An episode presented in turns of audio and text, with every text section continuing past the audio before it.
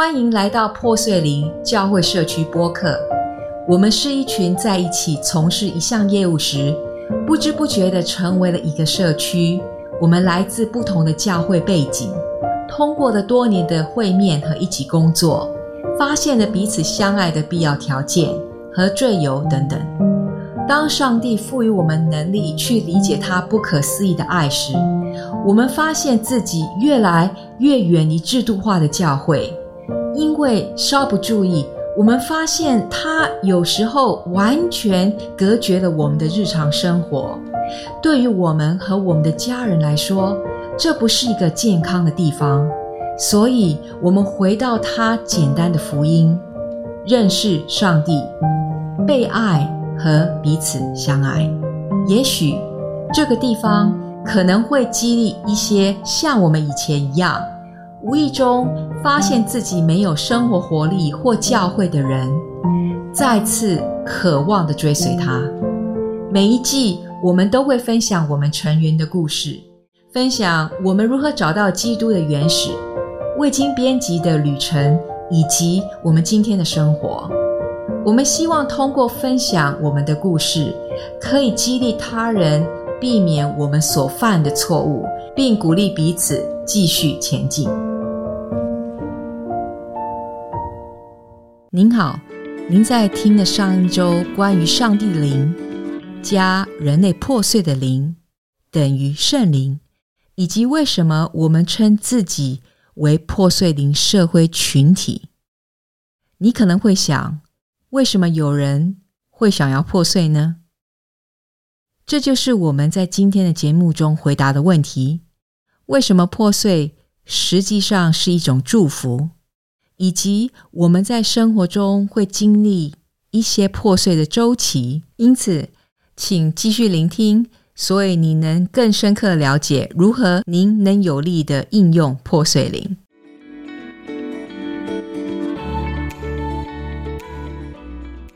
2016年8月在一次中国之行中，当我在分享耶稣允许神的灵进入他的人的灵时，进而接受圣灵的这个启示的时候呢，一位 COPS 成员 Crystal 有些疑问：在耶稣受洗时，圣灵不是已经降临在他身上的吗？确实是一个非常好的问题。诚然，我没有想过这个问题。我建议我们一起问上帝，相信在适当的时候他会透露更多。我们回到新加坡后呢，我想到了 Crystal 这个问题，然后我在灵里看到这些话：圣灵的洗礼等于接受，圣灵的居所等于生活。我觉得这是一个 Rhema的时刻，神语的时刻，但我为这些话费尽心思，试图弄清楚神在告诉我什么。我觉得我马上就明白了，然而我却很难表达，好像有一个缺失的环节。同时我还面临其他的困难，其中之一就是我大姐在那个时候不幸去世了。葬礼之后，圣灵引导我进入主的安息。他问我，耶稣是通过圣灵受孕的，但他仍然需要在约旦河边受洗以接受圣灵，为什么呢？受洗之后，他开始用神迹和奇迹来传道。他一直处于神的同在之中，但在十字架上他感到被切断了。为什么呢？我想了想，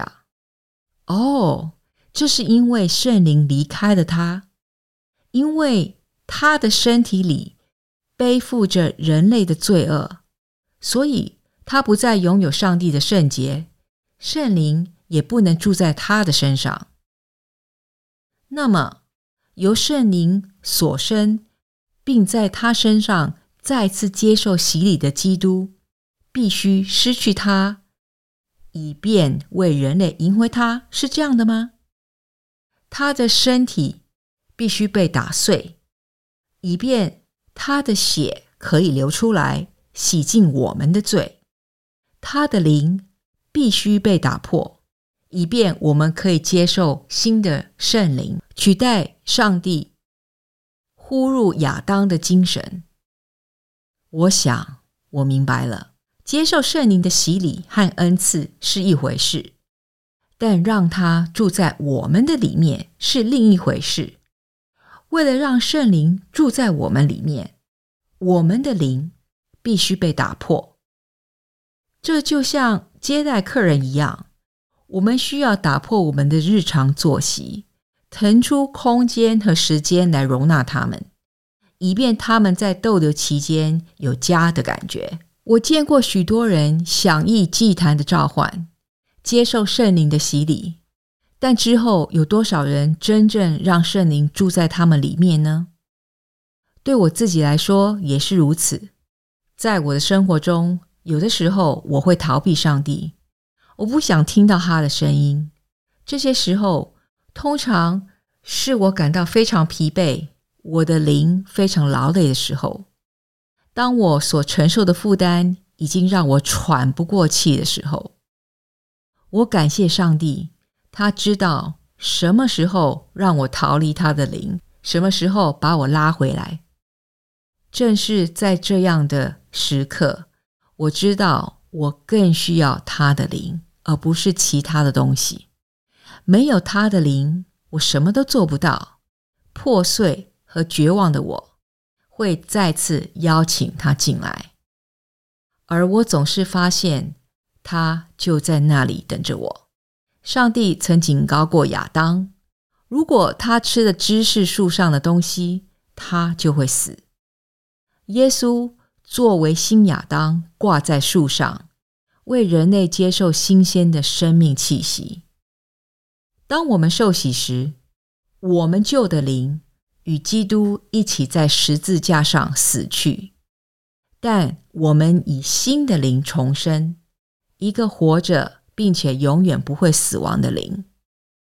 主的门徒们并不缺乏信心，他们曾亲自接受主的教导，并亲自目睹了主的能力。然而，所有这些是不够的。正是当他们像大卫王一样被打碎，并被剥夺了所有的自负时，他们的灵才准备好在五旬节接受圣灵。只有这样，他们的身体才成为神的灵可以居住的殿堂。神的灵住在哪里，哪里就有全能。人们经常问我破碎灵的意思，这些字听起来很可能蛮吓人的，因为他们会让人联想到苦难和痛苦，而谁会喜欢承受痛苦呢？我必须抛开所有的恐惧和抵触情绪，只是把我的信任放在上帝身上，要求他打破我。令我欣慰的是，我发现上帝并不打算在身体上打垮我，或者说打垮任何人。耶稣已经为我们做到了这一点，他在十字架上已经完成了。相反的，愿意放弃独立于神的生活是我需要做的所有突破。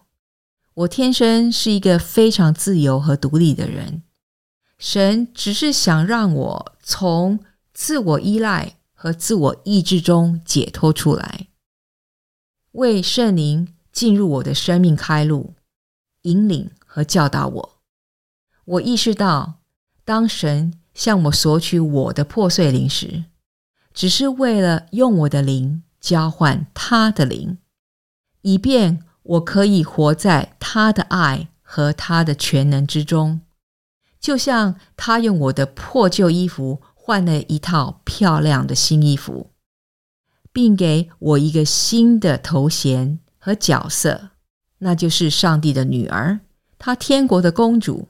因为她是一位父亲，一位深爱自己孩子的父神。对一些人来说，被打破可能意味着打破顽固和不相信的墙。对其他人来说，可能是思维方式和态度的打破，使他们无法相信上帝之爱的福音可以如此简单和免费，完全由上帝支付。另一方面，有一些虔诚的基督徒，他们真的相信只要按照圣经的教义生活，通过纯粹人的力量就可以了，甚至在他们的身体和精神状态背叛他们时，也拒绝让自己崩溃。他们拒绝表现出任何软弱或失败的迹象，以免让别人和上帝失望。也有些人曾经经历过罪恶、悲剧或不公正等等，他们无法释怀，无法让自己相信任何人，甚至是上帝。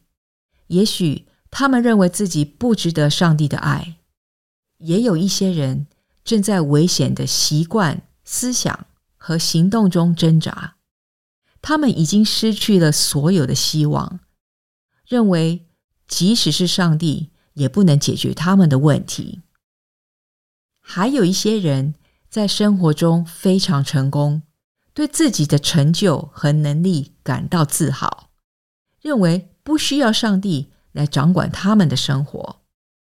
有一些人一直非常虔诚，致力于为他人和教会服务。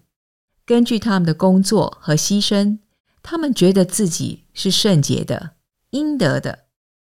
还有一些人，他们为神努力工作，甚至到了倦怠的地步，以至于忘记了神，或者变得困惑和幻灭，不再感受到他们曾经对神的爱。有些人可能用为上帝工作来代替上帝。也有一些人忘记了上帝是一个人，是全能的。他们把自己的生命献给了教会，以为教会提供了一个很好的职业道路，他们可以利用它来获得名声、权力和财富。上帝知道这一切，他等待我们足够破碎了，足够疲惫了，足够厌恶我们徒劳无功了、残缺和空虚的生活，以破碎和谦卑的姿态来到他面前，用我们失去的事业换取他的爱、明确性和力量。回顾过去的岁月，我意识到被打破其实是一种幸福。经过长时间的艰苦战斗，我有时会在不知不觉中变得非常疲劳，因为我处理压力的能力相当高，所以我经常能够抛开自己的需求和疲惫，多走一步，站着坚持到工作或战斗结束。过去当我终于意识到我的身体和精神是多么的伤痕累累时，我就会向别人表明我需要休息和休养。但由于我没有表现出来，没有崩溃、抱怨或哭泣，并努力保持头脑清醒，尽可能地保持积极和冷静，所以我常常被忽视。甚至我自己的丈夫也犯了这样的错误。像这样的时刻，我就会去找上帝，让自己崩溃。许多年来，我的习惯是每年闭关2次。能够这样做，确实是一种祝福，因为上帝完全理解。事实上，很多时候，当我不知道自己有多么疲惫不堪的时候，上帝为我设计了休息的环境。保罗说，复活的基督在哥林多后书第12章第9节，他说了这句话。他对我说，我的恩典对你来说是足够的，因为我的力量在软弱中得以完全。而在第10节又说，因为在我软弱的时候，我是强壮的。阿们。的确，当我在主面前崩溃的时候，他确切地知道如何修复我，有时是通过以利亚的休息。这是关于在列王记上第19章节，您可以读到，相当于爬过一个山洞，睡觉和吃饭。有些时候呢，上帝会派来一个人，一节经文，一句话，一个词，一首歌或一本书，我就神奇地恢复了。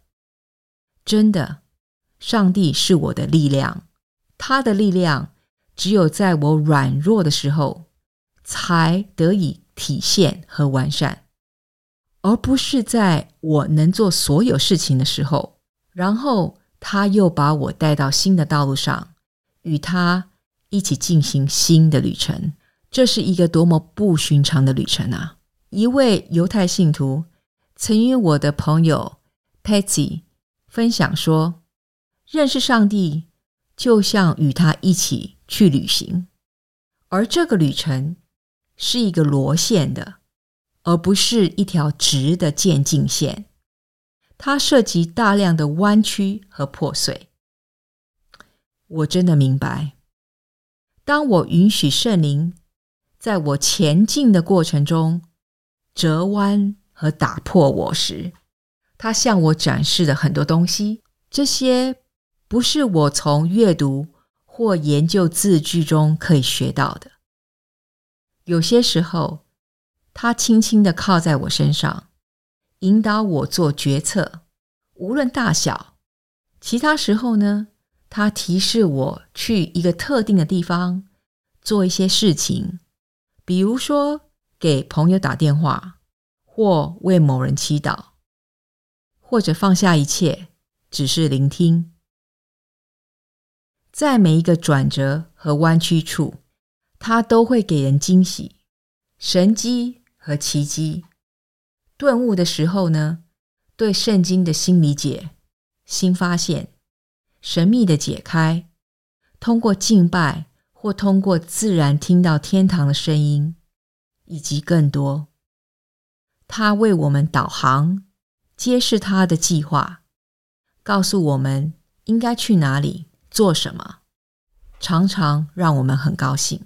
有一些例子我们经历过的，比如呢，在中国的一座山上，太阳为我们跳起了舞，或者几个世纪以来的圣人在意大利的很旧的小教堂里面向我致敬。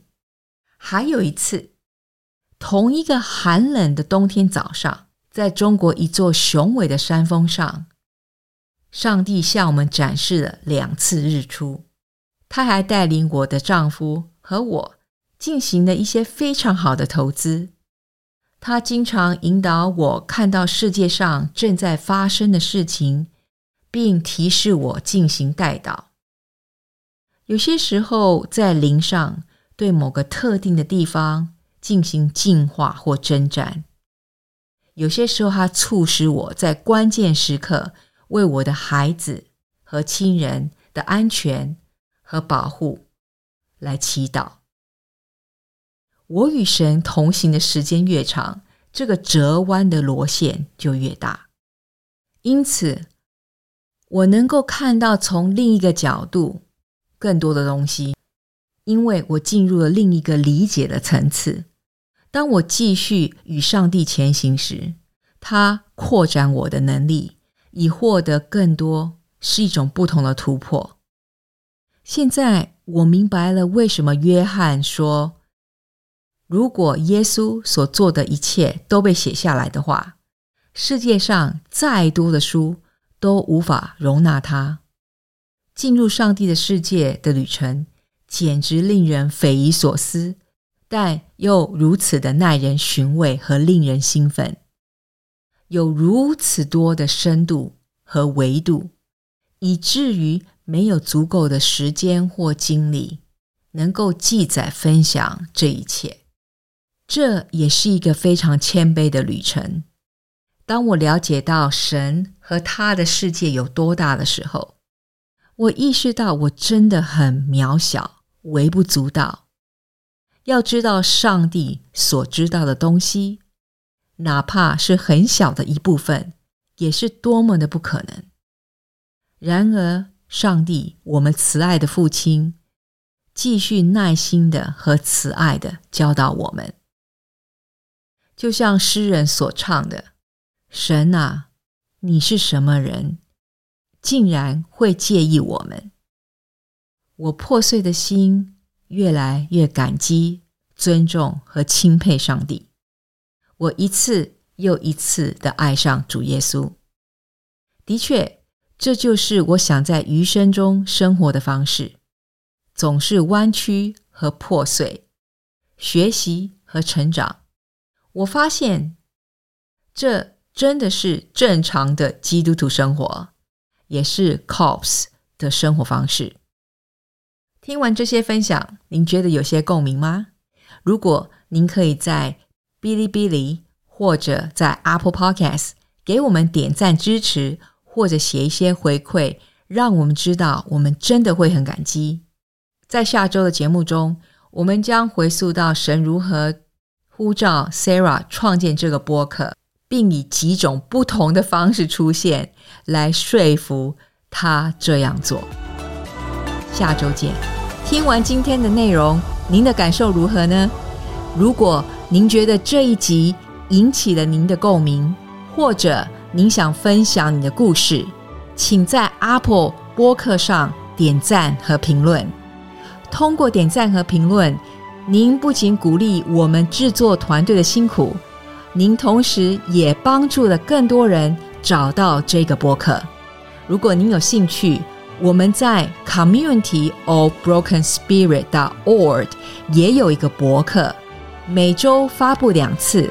我们会在 communityofbrokenspirit.org 分享会员过去和现在的故事和我们期刊的部分内容。感谢您的收听，在此刻我们也要鼓励您，请记得，在天父的眼里，你永远是很重要的。